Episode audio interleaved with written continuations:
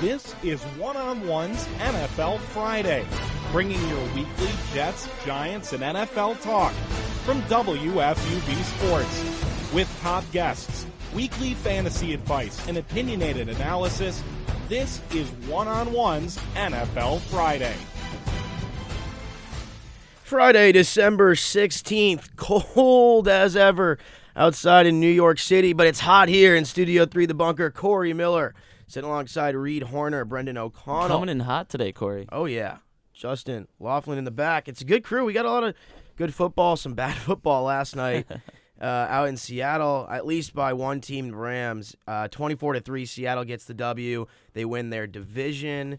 And Richard Sherman, after the game, says, Hey, I think we can win the Super Bowl. What do you think to that? I definitely take the Seahawks seriously as as a Super Bowl contender coming out of that NFC, but you know, I don't know that last night was their strongest performance necessarily. They're coming uh, in against just a dreadful Rams team. I mean, Jared Goff has had a really, really difficult rookie campaign. Um, obviously, Jeff Fisher just got the axe this week. They got their interim coach in there, you know, uh, John Fassel, something like that. Yeah, he's, exactly. He's trying to right the ship, but h- t- hard to do that on a short week, you know, where Jeff Fisher is fired midweek against a, a good team in the Seahawks. Um, but you know, I think I think the Seahawks are starting to play well at the right time. Besides the the Packers game, obviously, where uh, you know nothing went their way, but um, the Seahawks, especially at home in the playoffs, man, they're a dangerous team. Uh, they're experienced; they've been there before, um, and I think this is the time of year where they show that. They win their division, as as we said, but they are beatable. It seems like at least in some parts, the passing game. Reed, L.A. did not score. They're really quite atrocious in the red zone, and, and you see a lot of drop passes uh, around the goal line and, and, stuff like that. Richard Sherman absolutely knocked the crap out of Jared Goff to end that game. He came out, uh, looked like he was okay. But are you buying this Seahawks team as the team to beat in the NFC, or is it still the Cowboys?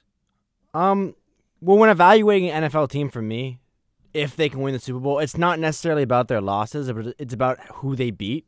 And I still have that New England Patriots win in the back of my head that they went into Foxborough and really played beat the Patriots at their own game. And obviously, last night's not a determining factor if they can do anything in the Super Bowl because the Rams wouldn't even be able to make the college football playoffs. Some would think, but. that being said, no, I think the, the the Seattle Seahawks are a legitimate contender. Maybe not the contender. I do still think um, Dallas has a chance to go far, even though Prescott's kind of shown to be who I thought he'd end up being. But yeah, the Rams last night. You talked about a struggling passing game, and and Goff really had his welcome to the NFL moment. I think Sherman introduced him to that. I think he had some nice passes. You talked about drops. He he really did drive the ball down the field sometimes. Had a couple of passes dropped a disgusting throw in the red zone. If you guys saw he got he got no help. You're right though. He you know his receivers did not help him out. I think Goff was kind of set up to fail from the beginning. I think last night I just said his coach gets fired midweek. He goes into Seattle, a Super Bowl contender. I don't know how much you can expect from that team and that guy, but overall, last night we kind of learned what we already knew. Seattle can go to the Super Bowl, and the Rams won't. Yeah, Jared Goff, just to remind everyone, 13 for 25, 135 yards passing, no touchdowns. Russell Wilson, on the other hand, 19 for 26, 229, three touchdowns and interception. He looks shaky in the red zone at moments, too. That Rams rush is certainly encouraging if you're a Rams fan. You know, you don't know where their head coaching direction will be. People throw out the big names. I ignore all of that. I think all these big guys like where they're at, especially down at the college football level hire, firing Jeff Fisher when they did is interesting because of the short week, but it, you just had to do it at some point. But it seems like this team wasn't really encouraged by that. They didn't like that he was fired, but why what what is the problem? Is it Fisher? Is it is it just not talent? Well, I think you have to look at it org- organizationally when you have a a team that you know has really been at that middle mediocre level of the league for a while now. Jeff Fisher, you know, is always known for going something like six and 10, 8 and eight, seven and nine, um, and that's where the Rams have been for the past few years. You know, dating back to their time in St. Louis. Uh, they come to L.A. trying to rejuvenate the franchise and, um, you know, g- get behind Jared Goff, their number one pick, and just really start from scratch, I guess. And you know that starts with the head coach. You got to get rid of him if if you're gonna head in a, du- a new direction. And you mentioned that they, you know, they might be looking at a big time college coach like a Jim Harbaugh. Um, but They can look all they want. yeah, I don't know why Jim Harbaugh would want to leave that situation he has in Michigan for the situation that's out there in LA right now. Um, and then you know people throw out like Josh McDaniels and and that kind of guy, um, some established coordinators. See, but that one makes sense to me. yeah, no, it, it makes sense. But I think that the other thing that they want in LA is is a head coach that the fan base can really get behind and recognize and get excited about, like a, a, former star. head coach or yeah, a star as their coach. It's Um, LA. I don't know that you know a smart coordinator pick will necessarily um, make the fan base go wild, but it could be the the best direction for the organization to go in. What do you think's the move? Well, I think ideally who they want is Jon Gruden. I think he's someone who's been documented not recently. He hasn't been too happy with ESPN. They've made some budget cuts and he's lost people like Tirico. Monday Night Football, many believe, has kind of lost its luster, and he's been dying to get back into coaching. And LA would be a perfect spot for him. Who doesn't love to live in Los Angeles? Uh, they Harbaugh, I agree with you completely. He's not going to leave Michigan. At least he'll eventually, but at least not until he gets a national Not right now, yeah. They've talked about Pete Carroll um, coming yeah, back that's not happening. who are still has a house in LA. Yeah, I don't know why he would leave, but um, yeah, McDaniels I think is the most smart choice. He already was an offensive coordinator for them and uh, would come back kind of at a second shot. The also also the thing about McDaniels is he can really pick, you know, wherever he wants to go because everybody is knocking on his door trying to get him to take their job with all the success that he's had in New England and even some, you know, limited prior coaching head coaching success. So I don't know if LA is necessarily the situation he wants though. There you go. Seahawks 24, Rams 3 2. Franchise is clearly going in different directions, both. West Coast living, however. All right, let's get to fantasy. Who to start? This week, Reed Horner is talking with us about fantasy. It's time for some fantasy football talk. Who are the best picks around the NFL? Plus, start 'em and sit 'em to help you win your league. So you're gonna want to start off and start Mr. December Joe Flacco, who's going up against the Philadelphia Eagles. Now I know he may not be the flashiest quarterback in the NFL, but he has averaged 18.1 fantasy points a game, and the Eagles have surrendered just about 22 fantasy points for every quarterback they've played this year. So I think he's a very safe start if you have him. When you want to go over to the wide receivers now, you want to start Steve Smith also for the Ravens. Really? Yep, he's gonna have uh, What? Joe Flacco's gonna have a great game, I think. Did you And- hear what he did at practice? What we talking Yesterday? about practice? He had a tirade and threw his helmet on a long pass from Flacco. That's an interesting take. I think Steve Smith is. I'm trying to find people. Why is everyone so surprised? I'm trying to find people that you may not already be starting, guys. That's Come fair. No, That's Steve fair. Smith again. The I Eagles mean, are not, Philadelphia's D. I, I get that. they don't have the greatest defense, and again, I had to build off that Joe Flacco is going to have a great game, and who else is going to throw to really? And It's then fair. at, I'm glad everyone thinks this is fair. And then at, me. at the, at the running back, I would go and start Jonathan Stewart, who's going up against the Redskins. Now, he's not always been the most consistent running back, but the Redskins have actually allowed just about 20 fantasy points per game to running backs. So let's let's put him in there and, and see what he can do. That's uh Okay, all I well, I, have a you right question for you, real quick. So I got Larry Fitzgerald, Davante Adams, Jamison Crowder right now with my wide receivers and my flex. I got Le'Veon Bell and LeGarrette Blunt as my running backs. Do I start Kenneth Dixon this week finally against Philadelphia? I'm, I'm waiting for that breakout game.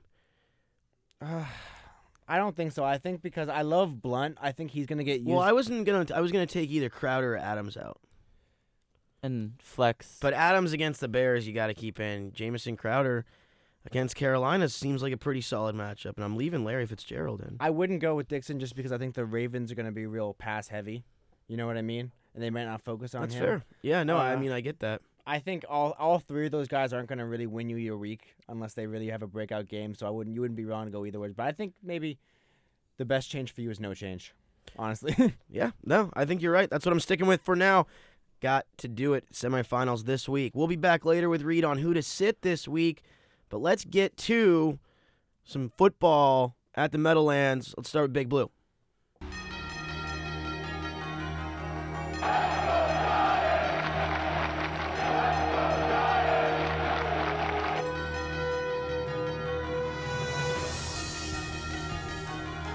Well, Big Blue, the G Men are playing quite frankly, fantastic. At least the defensive side of the ball is 9 and 4. Big win on Sunday night football last night, last week rather, against the Dallas Cowboys. And boy, oh boy, were they impressive. Before we get to our talk about the G Men, let's first hear from our own beat reporter, Tom Scabelli, on his thoughts on this week's matchup. What a week for the New York Giants. Sunday's win over Dallas was their biggest victory since Super Bowl 46, and Big Blue has now asserted themselves as serious contenders for Super Bowl 51.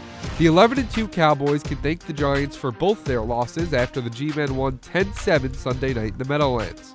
The Giants turned in their best defensive performance in years. After blowing a coverage on a Terrance Williams touchdown in the first quarter, they absolutely shut Dallas down. In the first road loss of his high school, college, or NFL career, Ezekiel Elliott did run for over 100 yards, but just 21 of them came in the second half. Quarterback Dak Prescott looked like a rookie. He completed just 17 of his 37 passes and threw two interceptions, one to Leon Hall and one to Janoris Jenkins.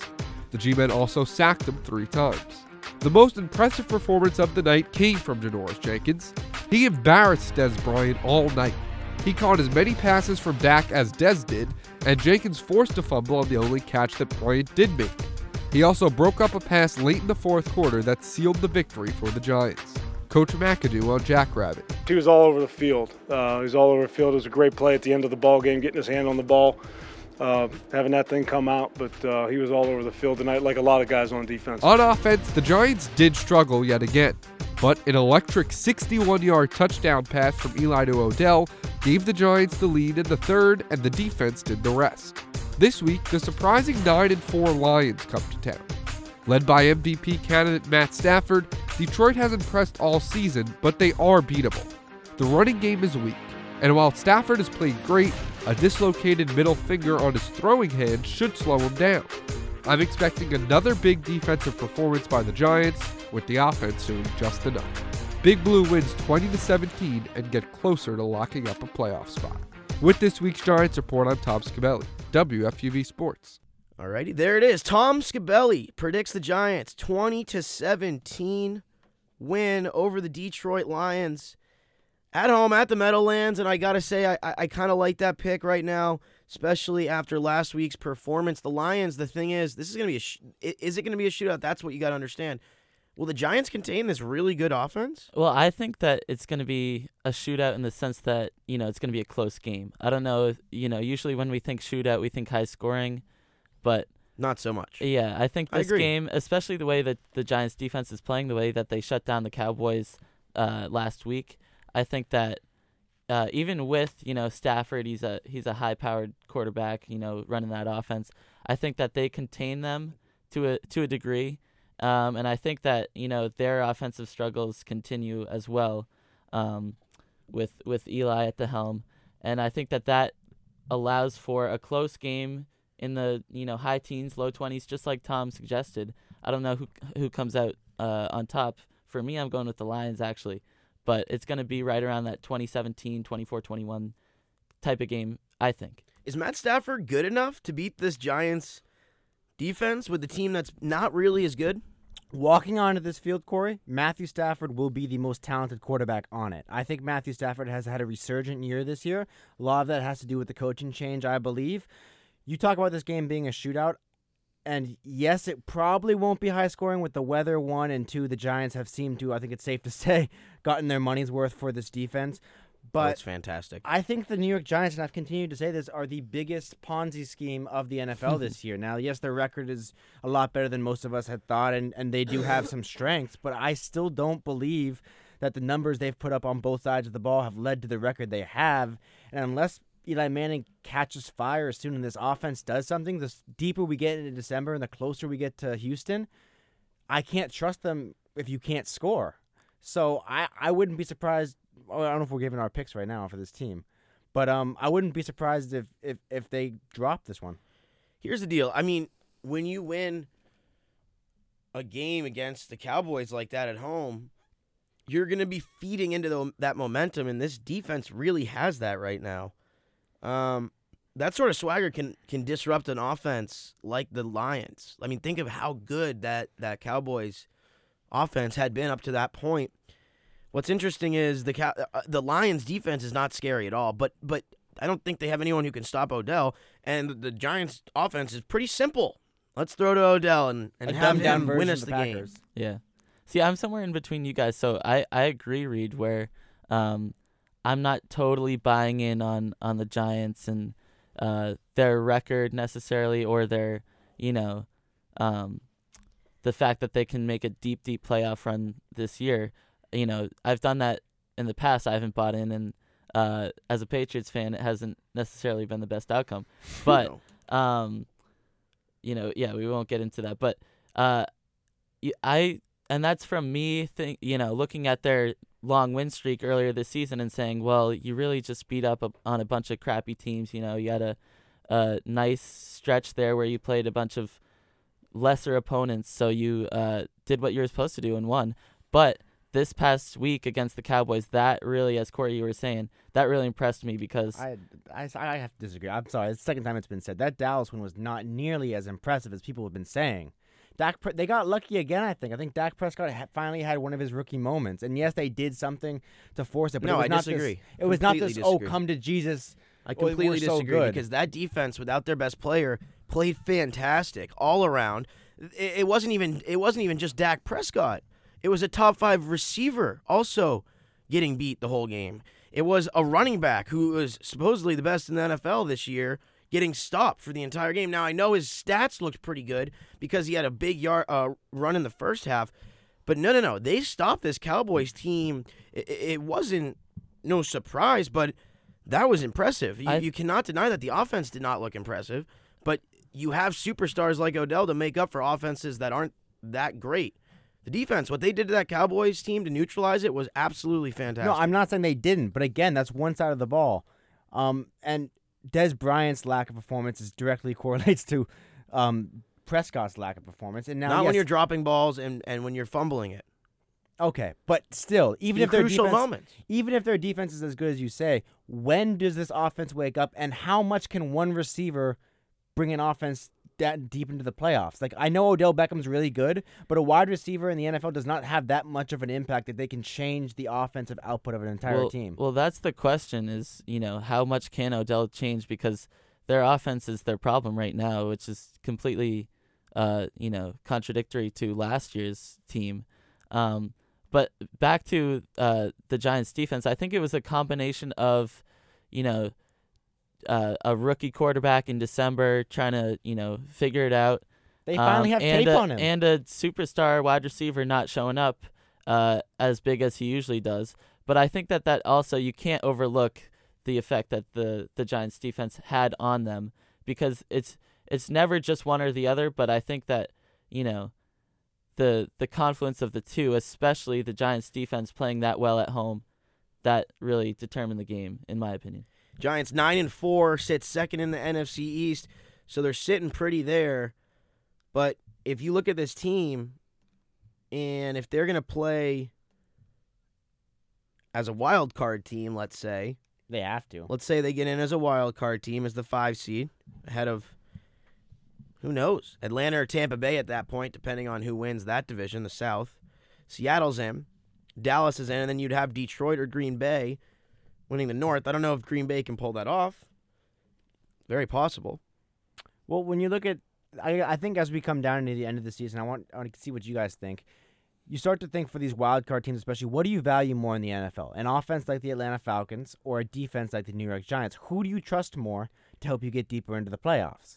That's really the ultimate question because the Giants, again, have no offense, and the Falcons have, I think, one of the most dynamic, at least passing games in the league. For the- me, it's defense. I think defense travels, especially in cold weather games. You know, and that's what you have in the playoffs in January. Here's my question for you: Would you rather have Dan Quinn or Ben McAdoo coaching your team for a playoff game?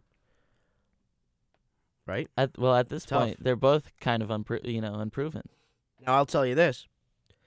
Last year would have been a no-brainer Dan Quinn for me, but after the Giants have finished the games the way they have, it's very different. And Dan Quinn and the Falcons have lost a lot of horrible games at the end, and you're wondering, wow, this team is so much talent. Why aren't they ahead? Why aren't they? Why? How is Tampa Bay possibly even with them? So you look at the Giants, and and they're going to have a matchup with a home team, and it's it's probably going to be Seattle, and that's probably worst case scenario because what can Seattle do? Well, they can shut down Odell Beckham Jr. Pretty simple. And if they do that, I don't really see how the Giants could beat a team like Seattle. Now Dallas, on the other hand, completely beatable by the Giants standard. Even Detroit. I think just unfortunately for Giants, they're going to run into this, the Seahawks, and, and especially at home. that's a game that wow. Can, can you see Odell getting his head? I mean, I mean, players getting into his head. Richard Sherman, but they are beatable because of the absence of Earl Thomas. But you look at the NFC, and I really believe that the Seahawks are the scariest team. I think Odell Beckham is maybe pound for pound the most talented player in the NFL right now. Not the best, but talent wise, he is definitely everything a team needs in a receiver and and some more. You talk about the three team race between Tampa, Atlanta, and New York, and you're right. A lot of this has to do with their schedule, okay? So next week, who does Atlanta play? The 49ers. You don't think they can light them up? Who's Tampa Bay play? Who has had the, Jameis Winston's finally come into his own, really shown why they took him with the first pick. Their defense has been really good, but they're going up against the Cowboys. And obviously, we talked about the Giants going up against the Lions. So, out of those three teams, I still think the Falcons' schedule going down into the season as well, Panthers and Saints, sets them up, even if they may not be the better team, to be more likely to get the wild card. Well, there you have it. NFC certainly shaping up to be more interesting than the AFC, in my opinion. Giants, though, really looking good, especially if they're win nine four. They take on, yes, they do. Who do they take on this? We were just the Lions. They take on the Lions at the Meadowlands on Sunday at one o'clock. Playoff preview, maybe. Could, potentially. Who knows? Very potentially blue against blue. All right, let's get to fantasy. Who to sit? Reed, what are your thoughts? Okay, so we just talked about the New York Giants and the Detroit Lions.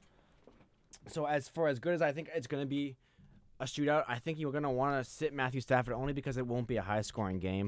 We talk about that Giants defense that has allowed 13 touchdowns and the second fewest fantasy points to quarterbacks. So as a fan, you may be excited to watch that game, but as a fantasy owner, Matthew Stafford should not be your guy. So the Giants defense week. is good now.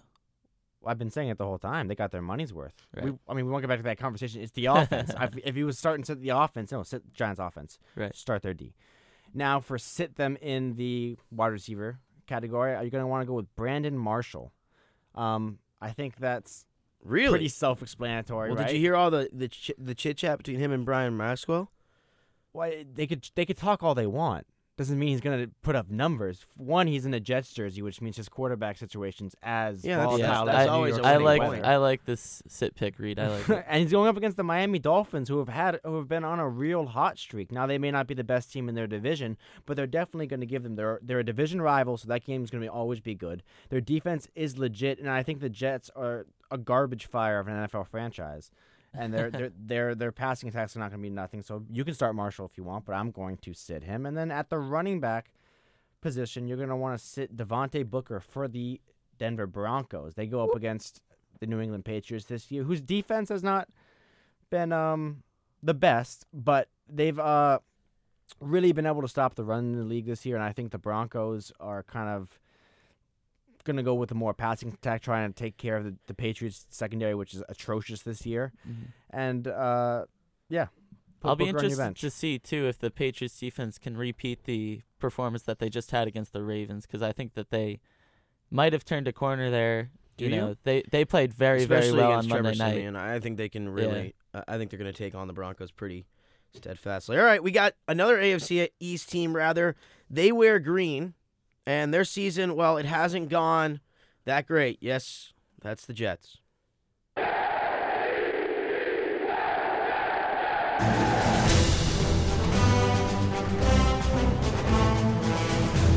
Four and nine. A confused quarterback situation. A coach that's really on the hot seat and a, fr- a fan base that's just truly dejected. That's the Jets for you. They take on so poetic. the Miami Dolphins on Saturday Night Football. How about that? Again at the Meadowlands. Two home games this week for the New York area teams. They'll take on a division foe looking to maybe ruin their playoff chances. Let's hear what our beat reporter, Christian Goey, has to say on the men in green. They're doing it again, Jets fans. After a come from behind 23 17 OT win in San Francisco, the Jets are ruining their draft position. Sure, it was nice to see Bryce Petty get reps and show us where he is in his development. It was also nice to see the kind of courage and relentlessness that he has. He threw an interception on his first pass of the game and looked pretty mediocre in the first half. And the team as a whole seemed to be laying down to a lowly 49ers team. But in the second half, Petty made some big plays, including a great dive for a two point conversion as part of the Jets' comeback from a 14 point deficit. Petty's improvement throughout the game was certainly a positive. In addition, Todd Bowles showed that he still may have the locker room as the team fought really hard in the second half despite an uninspiring start. But there were still more negatives. Bilal Powell demonstrated the ineptitude of the coaching staff once again. He rushed for 145 yards and two touchdowns, including the game winner. He was elusive and shifty and tough to bring down. But Powell, for some reason, hasn't been involved in the game plan a great deal this season. As a pass catching threat, he was a spark to the team winning late last season. It just doesn't make any sense that the coaching staff has used him as little as they have. Still, the worst part is that the Jets move further down in the draft order because of some meaningless feel good win. They miss out on players because of wins like this year after year. Most recently, Marcus Mariota. This time it could be Leonard Fournette. Unfortunately, I think the Jets are going to win tomorrow night and hurt their draft spot even more. Miami lost Ryan Tannehill to a knee injury, so I'm predicting a 17 14 Jets win over Matt Moore and the Dolphins. Lord help us. Covering the. I'm Christian Goey, WFUV Sports. And Mr. Goey goes with wow, the Jets victory 17 to 14 over the Matt Moore led Dolphins at MetLife on Saturday at 8:25 p.m. and again, you know, I- am agreeing with our beat reporters this week, Tom and Christian, hitting the nail on the head in my opinion. I, I kind of think the Jets are going to get this one too. You going Jets? I, I tend to jinx the Jets when I go with them, so I mean, what what can you say? But I don't really like the Dolphins situation right now. And again, the Jets at home, I, feel like they're going to be playing more for pride and just get away from those low draft picks still. I'm going Jets too. It makes no sense, but I'm going Jets. I mean, the the main reason I'm doing that is because I really the Dolphins are another one of those teams that I just can't bring myself to believe in. You know, especially with uh, Tannehill out. Um, you you look at that team, and I just can't believe that they're where they are in the standings and uh, you know a possible playoff team. I really don't think they're all that great, but um, they they got hot at, in the middle of the season there, and now it's up to the Jets and teams like that to stop them from getting into the playoffs. Jay Ajayi's production production rate has been incredibly low these past couple weeks for the Dolphins, which you know you look at a they are playing decent football. They're beating not great teams usually. They're losing to teams like the Ravens, who I do think are way better. So without a quarterback who was playing re- relatively very well, again he's a game by game quarterback, but better than Matt Moore do they have to run re- rely on Ajayi a little bit more here going down the stretch?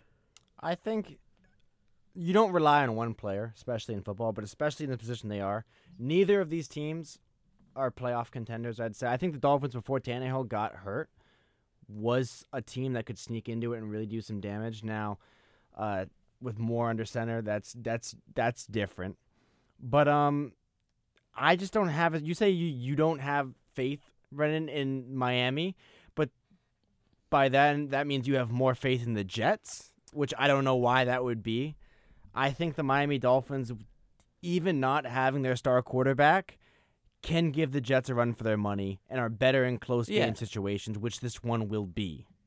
They can definitely keep it. I'm. They can, for sure, win. I mean, it depends what Jets team shows up. Um, you know, if Like they Miami's if they favored in this game. come in uninspired, then forget about it. But you know, if they can put some some things together, which they haven't been able to do all season, granted, but um, you know, I think Miami's just in a weakened position right now, as you said. I think your best defense uh, for being against Miami would be that they suck playing in cold weather. And as we all know, walking into the studio today, this has been a very It's cold chilly. week. So you could say that since they're up here in the Meadowlands. But like I said, Miami's still favored to win this game. And that's for good reason. It's not because they're a great team, it's because the team in green and white is, quite frankly, awful. I absolutely agree. I mean, you know, the Jets have been wearing puke green all season because they've just been dreadful. But um, I don't know. For some reason, my my heart is saying to pick the Jets this week. I, you know why? Because the Jets love to uh, eliminate teams like the Dolphins, who have eliminated them in the past, going down the stretch and losing a key game to a team that's out of the uh, of contention already. I, I, the Jets are interesting. I, I mean, the Dolphins again, they just kind of seem to falter under the pressure of teams that aren't even that great. But again, I look I, I look at this game, Saturday night football, kind of love it, kind of absolutely love it. I think people are gonna be watching because there's no college football. There's a little bit, but not really any at all. And Jets are gonna put on a little show. Get to five and nine, make Jets fans even more angered. I- it's a funny cycle. What are you guys' thoughts on these Saturday night games? Way better than Thursday night, huh? I didn't even realize that um, that was happening this week. I knew that. I think it's happening next week too, right? Uh, yeah. Yeah. Christmas. So I mean, I like it. I definitely like it way more Eve. than Thursday night games. Well, Christmas Eve actually, all most most of the games are on on the twenty fourth. Yeah. Yeah. So I, I don't like. Saturday games, guys. I mean, I love football, but I'm more of a, a binge watcher type of deal. I like being able to sit down on Sunday and just get all the games out of the way. Not have to like, oh, my Saturday night I gotta do this. Oh, my Sunday night I gotta do. Oh, my Thursday night I have to do this. Oh, my Monday night I have to do this. You know what I Mm-hmm. mean? Just put it all into one kind of day and just turn that into my football day. But again, I don't. Hate I, that, I definitely agree with that. Um, although like, would I rather sit down on a Saturday night and watch football or a Thursday night? And I would say definitely Saturday because Well, my question would be to you: Are you more likely to be home on a Thursday night or a Saturday night? I would say Thursday. well, the average person is more likely to be home on a Thursday, and like I'll I'll be home too. But as as students during finals, were you know It is finals week here at Fordham, but lots of football going on and, and a good mess in the a- NFC. AFC looks to be a little clearer, at least for the time being. The AFC South, really anyone's game. I, I I imagine Tennessee will win that. They're the most talented team on paper. Kansas City, Oakland in the West is a great race. One of those teams will be the wild card. Denver, a tough schedule to finish out the year against all playoff teams. You got Pittsburgh and Baltimore. Neither of those teams are, are truly that scary to me unless Pittsburgh's healthy. Uh, their, their defense just isn't that scary. Patriots in the East look good. So you got the Dolphins competing for a wild card. You got the Ravens competing for a wild card. You got Denver and Oakland, Kansas City, somewhere in there. One of those teams is going to get a wild card, card or both. And it's shaping up to be a, a pretty solid AFC E- uh, AFC playoffs, but no one's expecting anyone but the Patriots, I think. Well, how sad is it that a team from the AFC South is going to be guaranteed a playoff spot?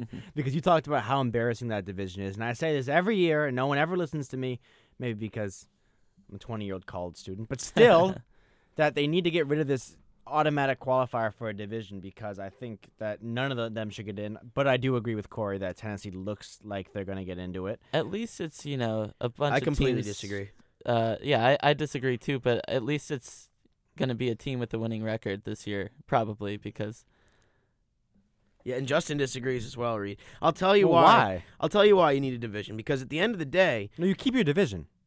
but the reason you also have to reward the division too. No, no, you don't. You, you do. I don't think it needs to be, so to speak. I mean, they do it in every sport, basketball, what, what, whatever it is. You look at these te- these these teams. I mean, Tennessee, Houston, Indianapolis, Jacksonville. All right, maybe they're not the cream of the crop. Great, but this is kind of another way to you know help maybe some small market teams get in and, and, and stuff along those lines. And having said that, you have a team that each plays in each division. Those division games are supposed to matter for a reason and are you just going to take away the rivalry? I, I don't really see the value in putting four AFC West teams in or or North teams for that matter. Well, one, that doesn't mean that's going to happen. But if four NFC North teams, for example, are better than some other team from another, another division, I don't know why not put them on. I don't care about the business aspect as a fan about small and large market. I want the best teams in the playoffs and the most entertaining matchups. And I'm sorry, But shouldn't the best teams have to But- win their division? But that's what I'm saying. The sometimes the best teams have an even better team in their division, but would still serve. For example, if the Giants were in the AFC South, they would be the best team in that division. They are a better team than any team in that thing. So why shouldn't they make the playoffs over a team like the Colts, who are on the back of, of Andrew Luck and breaking him now? Your thoughts? Well, I mean, that that's kind of why the division games are so important right now. Is, um, you know, you have to, the Giants have to beat the Cowboys, and you know the, um, they still do. There still would be important games. right, but I'm trying to figure out how to best explain this. I mean, if you know, the reason that a team like um like Oakland, I guess for example, right now is second to Kansas City is because even though they have the same record, they lost to Kansas City. So that you know, that's rewarding Kansas City for beating that team. But it's ridiculous. 'cause Oakland's one of the best So- teams in the AFC. Right, but that they're not missing the playoffs. But they're they still good hypothetically enough to could. miss That's the- because to the make AFC is so playoffs. horrible. But in another year, they could potentially miss the playoffs if the other teams' Not when divisions they're- were much better. So just to take this real quick, do you believe this should be the case in other sports as well? Uh, NBA. I'm a big. I'm a big NBA guy, and I do believe also that lots of times teams have snuck in that I just think make And for baseball? horrible. Uh, I think baseball is a little trickier because I do like how they have the one game wild card kind of thing in the beginning. But yeah, no, I don't think see how it, how a team how a league would suffer from this. I think it would make a more entertaining product come playoff time, and that's really I see where I definitely they see where you're coming from. It's not a Um, bad argument. I just think here's the deal. You got this system down right now with the four divisions in each league. You need to win your own division respectively. It's like a mini playoff tournament each year. And if you can't win your own playoff tournament, well then you don't deserve to have home field. I get it, and if it's don't if it isn't broke, don't fix it kind of thing. It seems to be like I'm not saying it's horrible, but I'm just saying as well. When I look at like I said, a Tennessee, a Houston, a, a, a, Indianapolis, I just get kind of sick to my stomach when I know one of those teams will be in the postseason. I mean, they're they're not bad teams. They're just you know. yeah, no, they're bad. Sorry, they're horrible. I'd say I'd say they're average, and Uh. you know when you have twelve teams, you're gonna get one or two average teams. I think you can't have you know all elite teams in there because if you look at the teams that are gonna miss the playoffs too, it's gonna be like oh maybe it's gonna be Denver, and it's like oh they're gonna be ten and six, nine and seven, and a, a good team, but um But Brendan, they're average because the AFC is a very bad conference this year. They're very top heavy with Tom Brady and the Patriots leading the pack. I'm saying this is not just for this year. In general, if the AFC were stronger, would you not be upset if, say, you were a team from another division and you know you're way better, but your team's not going to make the postseason for whatever reason because, and that like a Tennessee will make it or a Houston will make it? Does that will that not upset you? Like I understand the importance of No, division games, and I think maybe there's a way to come between that to still make division games, maybe tiebreakers, for example, or Mhm. whatever. But what I'm saying is that teams, this is not, this has happened in the past where teams with losing records have gotten into the playoffs. Losing yeah I was, records. I was gonna like, mention that that's only h- happened like what No, no, no. once. That's twice? not the reason too, but that's just But- another. that's- That's just another example about how mediocrity should not be in the postseason for the NFL, and it continues to be so, whether it has a winning record or a losing record. Yeah, but you're never going to be able to balance out the divisions then and, and stuff like that. There's a balance that sort of has to occur within the league, and there is one relatively. That's why you see teams rarely repeating.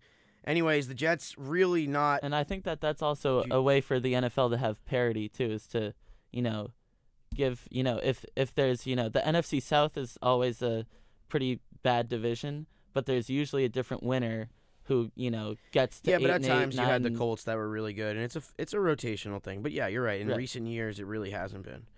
But uh, you know, neither are the Jets, and, and I just let let we'll get away from this uh, division debate at this point. But the Jets, again, four and nine, really a rocky season. It began in the offseason, in my opinion. I've said this before. Started when Ryan uh, Fitzpatrick held out, and then just kind of escalated from there. This team has, on paper, a, a good good team, and they're just not there uh, intangibles wise. Darrelle Revis, you point to him, get him out. He's a cancer on that team right now, and that's coming from a guy who was lucky for a Super Bowl because uh, in large part to Darrelle Revis. So he he just seems to be out of it and and whatnot overall. Anyways, all right, we got few more minutes left here on NFL Friday. Let's get to our last fantasy segment with Reed. Sleepers this week. So I think this quarterback right here may not be a sleeper, but many people who aren't deep into fantasy may not know that Tyrod Taylor is a very good fantasy quarterback. May not be the best quarterback in the league, but fantasy wise, he's putting up not only consistent but consistently high numbers. So if you're kind of a casual fan, you somehow have Tyrod Taylor on your bench, start him because he will be surprising, especially while going up against the Browns this week. I think at um, running back, you want to go with Kenneth Farrow for the San Diego Chargers. Interesting. Gordon's going to be uh, likely out this week, so I think Yep. he would be then become the man. The Raiders defense uh, is not horrible, but they've they've let running backs do what they want at some time. So I think that that could be kind of a mixture for someone that could get you a few extra points that you did not expect. And that um, and wide receiver, this is a mouthful. Dorial Green Beckham for the Philadelphia Eagles. Really? Now I think he's a he's a deep sleeper. I'm not saying he's gonna he's gonna change your entire game, but again, if you have a player out to injury, like I do with Green or something like that, maybe, and you're desperately looking for someone to get that no one else in your league wants, I think Beckham could be that guy. The Ravens secondary is beaten up, especially after going against the Patriots. They, uh, I mean, you, that could be a double-edged sword. You could be saying that they're coming back for revenge, but I like to think that maybe they're a little demoralized and, and still sore from that Monday night thrashing short week for them, and I would say put him on, put him on the, put him on your roster and see what you can do if you need him. But those are uh, my sleepers. All right. Well, are you guys? Are either of you still in the playoffs? No, I'm out. Are you Uh, in? I'm in, but I'm I, I, those- I only do one fantasy league with my, with my friend. Yeah, I'm still in. I'm good. I'm good at this. this He's is, good at it. I'm. Are I'm you one in, Justin? guys. He is. He's in the semifinals in one league. I, he I, I. I have Tom. I have a great quarterback rotation of Tom Brady and Cam Newton. Oh, there you go. So I feel like Yeah. that's kind of like helped me get over the edge. Cam Newton's been awful this year. well, I've had Tom Brady to rotate in. That's Isn't that that's the My trick. problem is I don't pay attention right enough. there. I don't check it every week. Well, I'm in the semifinals, and I'm looking pretty good this week because I was supposed to play. I feel Julio like this was a question. This was a question you asked just so he could like say it I without was. sounding. I, I'm playing. I'm playing Julio Jones. Humble Julio Jones here. was supposed to be against me, and he's out this week for the Falcons. Julio Jones plays for the Falcons, in case you didn't know. Um, and really? What what university did he go to? and um, funny too. And um, basically, if I win this week, I'm in this in the championship, and I think I might just do it. Pretty excited. I've never won a fantasy uh, league before. What's on the line? Anything? Yeah, you know, pride. I'd say most off. I say if you win, do you are you the type of person that's gonna wear some kind of article of clothing that would uh, proclaim? I'm definitely your- that type of person, but I don't know if I have something that really If you win, will you get a Quite tattoo captures saying that "Fantasy Winner glory. 2016"? maybe. No, Mm. maybe I always thought a cool prize would be not something you get, but everyone else in your fantasy league would have to wear a shirt with your face just all well, over. it our saying- loser got has to get a belly button piercing, so I thought that was good. Wow. No, I'm not. I'm not whole. I'm not That into would that whole make me body pay modification. attention, thing, yeah. nah, I'm just kidding. but that is funny. Ears pierced for a week. See that happens. It, it, it's funny. Anyways, You guys are crazy. fantasy this week. All right, let's get to our last segment here. We're gonna get to the picks in a sec. Let's just talk. Let's just talk general NFL this week. When you look at the the messes, and we've talked both playoff races right now, but a few things just before we get to our picks. MVP so far, rookie of the year, and then when you look at this team or or this league, what team has surprised you the most? Those are the three questions I'm going to pose to you guys right now. What are your thoughts, Reed? Team that surprised me the most in a bad way was the Arizona Cardinals. I know coming into the season we thought that they were going to be a great team. I actually predicted they were going to the Super Bowl. Sorry, I, Mhm. I I did, and they've been nothing but a disappointment. I think. Uh, I think my um, MVP for the year would be Tom Brady. Still think he's the best quarterback in the league, even if uh, he hasn't played four games or played four less games than other candidates. What are your thoughts? Yeah, I I totally agree with you on the uh, the Cardinals point there. In terms of a, a good surprise, I would say the Oakland Raiders for sure for me. I did not expect a them to, one. to start the season ten and three where they are now. Um, looking at, at at you know just a week or two ago they were the number one seed and they're almost a lock at this point for the playoffs. So um, they've been a pleasant surprise. Uh, in terms of rookie of the year, I got to go um, Ezekiel Elliott. I think that he's been, clear, I think. you know, uh, a just a great player this year, and and uh, he's over Dak for me because the the Cowboys are sort of you know uh, a run oriented team. Um, Prescott will win it over him. There's no way you choose a running back over a quarterback. Sorry. Well, I mean, I don't know. Dak. I feel like Dak's been a little bit of a game manager this year, even though he hasn't, you know, made in any big mistakes, and he's been uh, a great guiding force on that team. Um, I, you know, personally, I just have Zeke a little bit, just a slightly ahead of him. Um, and then for MVP, um, man, I'm torn over a guy like Derek Carr um, and my guy Tom Brady. Um, even though Brady missed those four games, he's just been the best quarterback in the league by far, I think. Um, but but Carr has been so influential on that Raiders team that I mentioned as as such a great surprise and such a great turnaround this year. So uh, if I'm voting right now, Carr. You know, there's still three weeks left though, and I think Tom Brady can make up that ground. All right, here's my picks. I, I mean, most surprised. I, I, I gotta go with either Cincinnati. I really thought they'd be a lot better uh, than they were. I think the Tyler That's a good Eifert pick. injury uh, really derailed them a little bit, and then also I, think Baltimore really surprised me. I thought they were going to be another year to rebuild, but no, they really played well. Uh, an older team, but playing well. Anyways, now it's our favorite time of the show. Time for our picks for week 15. Let's look into the crystal ball for some weekly NFL predictions. Last night on Thursday Night Football, the Seattle Seahawks in their home field, where they barely lose, stomped on the LA Rams 24 to 3. Yeah, Jared Goff also got crushed by Richard Sherman. All right, Saturday night at MetLife across the river from Manhattan, we got Miami coming up to face the hopeless Jets, but are they so hopeless, Brendan? I'm taking the Jets, as I said earlier. Not so much. Reed, who you got? Miami. Miami. We're split in here. Justin. I got to go Jets. I think that defense is going to get all over that Miami offensive line. Wow. Three to one on the Jets. I'm going Jets at home. used to it. Green. There you go. All right, one o'clock on Sunday. That day, Packers Bears, the oldest rivalry in the sports. The Packers win. They tie up the rivalry record overall, career history. Big day. I'm going Gang Green, not the Jets, the Packers, folks. That's Soldier Field. He got Cheesehead's gonna win. Yeah, I'm going Packers too. Justin. Go Pack, go. They tie things up. Oh, everyone's going Packers. Send it on that one. I should have known. All right, another one o'clock game. Browns at the Bills up in snowy Buffalo. That one is going to be turnover filled. Justin, hit me. I really, really hope the Browns win, but I can't see the Bills not winning the game. Bills in the snow just sounds right. What do you got, Reed? I have the Bills too. Browns are gonna win their last game of the season, not this one. Brendan? I'm doing it. I'm picking the Browns. I'm I'm doing it. And Rex, you know, trouble for Rex. That will not happen. We should have sent it on this one. Buffalo in pretend you didn't say Buffalo in the snow. Tyrod Taylor better than RG3. Bills in that one. We got two physical teams. One wears green, one wears purple. That's the Eagles in Baltimore to take on the Joe Flacco led Ravens. I'm going to go with the Birds. Yes, the Ravens, not the Eagles. Nah, they're both birds. You like that joke? Reed, who you got? I have Flacco and the Ravens. They're gonna have a breakout game. Rebound. I'm going Baltimore too. Justin? Baltimore. Wow, send it. Everyone has Baltimore at home over Carson Wentz and the staggering Eagles. All right, Titans versus the Chiefs. Another good matchup. Two playoff teams potentially that could actually meet down the road.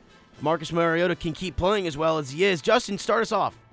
I got to say that I think the Titans are going to win. I think the Chiefs, I think Alex Smith is going to have a typical game manager game and not do anything exciting, and Marcus Mariota is going to come away with a win. Wow, upset city from our producer. I love it. Who you got? I think you're gonna see just how much better Kansas City is than Tennessee, and they're gonna come out with the win. Upset or just who everyone thinks, Brendan? I'm going Kansas City too. I think the Chiefs, they're a threat in the AFC. at Arrowhead. That defense much better than the Titans offense. The Titans defense not that great. Alex Smith will be just all right. All right, Steelers at the Bengals, a little divisional matchup. Any chance the Bengals end a little twist to the Steelers' playoff hopes? I would say yes, but Green is still out, so I'm gonna have to go with Ben Roethlisberger and the Pittsburgh Steelers. Andy Dalton good enough at home? It's an interesting game, but the Bengals have just been too disappointing. I think the Steelers are another one of those, you know, sleeper teams who could be a threat in the in the postseason. I'm going Steelers. Are we sending it?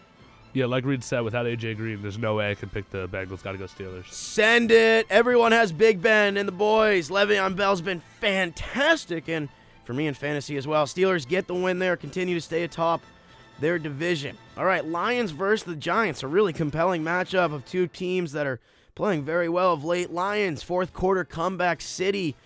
I'm actually not going with the Lions in this one. I'm going Giants. I, I think that team is just much better than the Lions overall, even though the Lions have a better quarterback. Brendan, who do you think? I'm going Lions. I mean, I I believe that Matt Stafford has the NFL record right now for qu- fourth quarter comebacks, right? There you go. And he's going to add to it on Sunday. I think. This will be a close game. Lions are the best close game team. That means the Lions are going to come out of this game with a win. We split here, Justin, or what are we talking? The Lions are gonna walk out of there Wow. with a W. At MetLife, no way. Giants are momentum team. They got the confidence right now. All right, Colts at the Vikings in Minnesota. It's got to be chilly up there. Thank God they're indoors. Justin, home team? Vikings all the way. We sending it here, folks? Yeah, no Vikings. Everyone, Send it. send it in that loud stadium up in chilly, Minnesota. All right, another uh, kind of interesting matchup of the week. Jaguars at the Texans. Down in Houston, that's where the Super Bowl will be. I don't think the Texans will be playing there. I do think the Texans are going to get the win, though. Uh, it doesn't matter. The next exciting game in Houston will be the Super Bowl. I think Texans, though, will edge it out. Blake Bortles? Wanted to pick the Jags, but gotta go No, Houston no. on this one. Send it. Send it. Send it. All right, no way. Blake Bortles just not good enough. All right, Saints. let's hit the four o'clock game. Saints at the Cardinals. Pass. Good passing versus good passing defense. That's intriguing, right? Uh, I guess you could sell it that way. I'm not buying it, though. I'm taking the Cardinals over the Saints, who have become even more disappointing as Drew Brees has continued to deteriorate. It's definitely hot out there. Is that going to impact Drew Brees' throwing? I think that's helpful.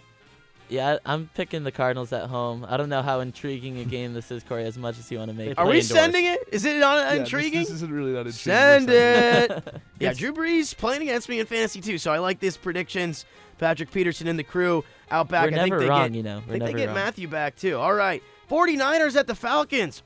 Send it. I'm not even asking you guys. Atlanta all over the 49ers. That's got to be uh, the easiest game of the week. Let's move to the 425 games. Raiders at the Chargers division game. Will Philip be Rivers good enough? Philip Rivers is still better than Carr, I believe, but the Chargers, unfortunately, Justin's crying now, are not. Raiders going to win this game. They Justin, what do you what do you think? As the biggest Chargers fan on the East Coast, I got to go Chargers here. I think that that front seven is playing really well at a good time of the year, and that the Raiders' offensive line isn't actually good enough.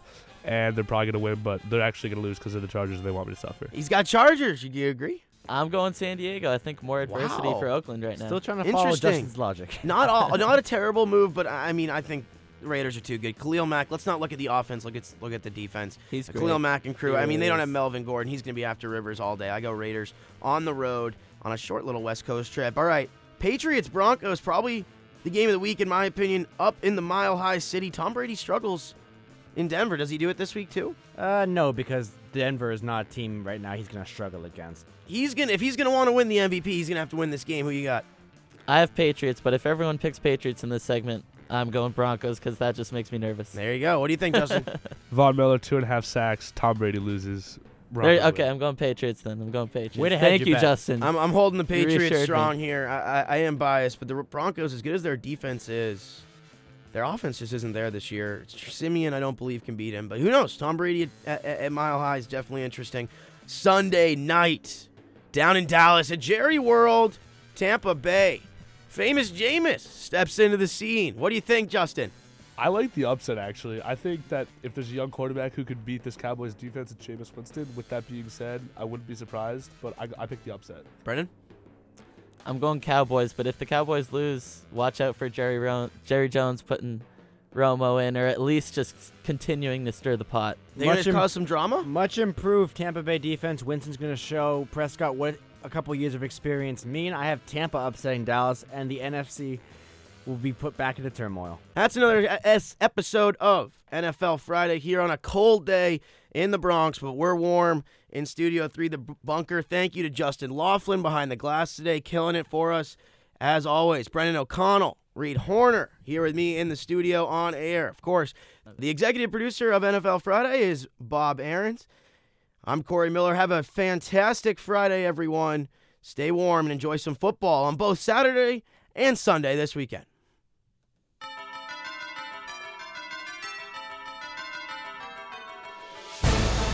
This has been One on One's NFL Friday, only on WFUVSports.org. Join us next week as we take you around the NFL. We'll see you then.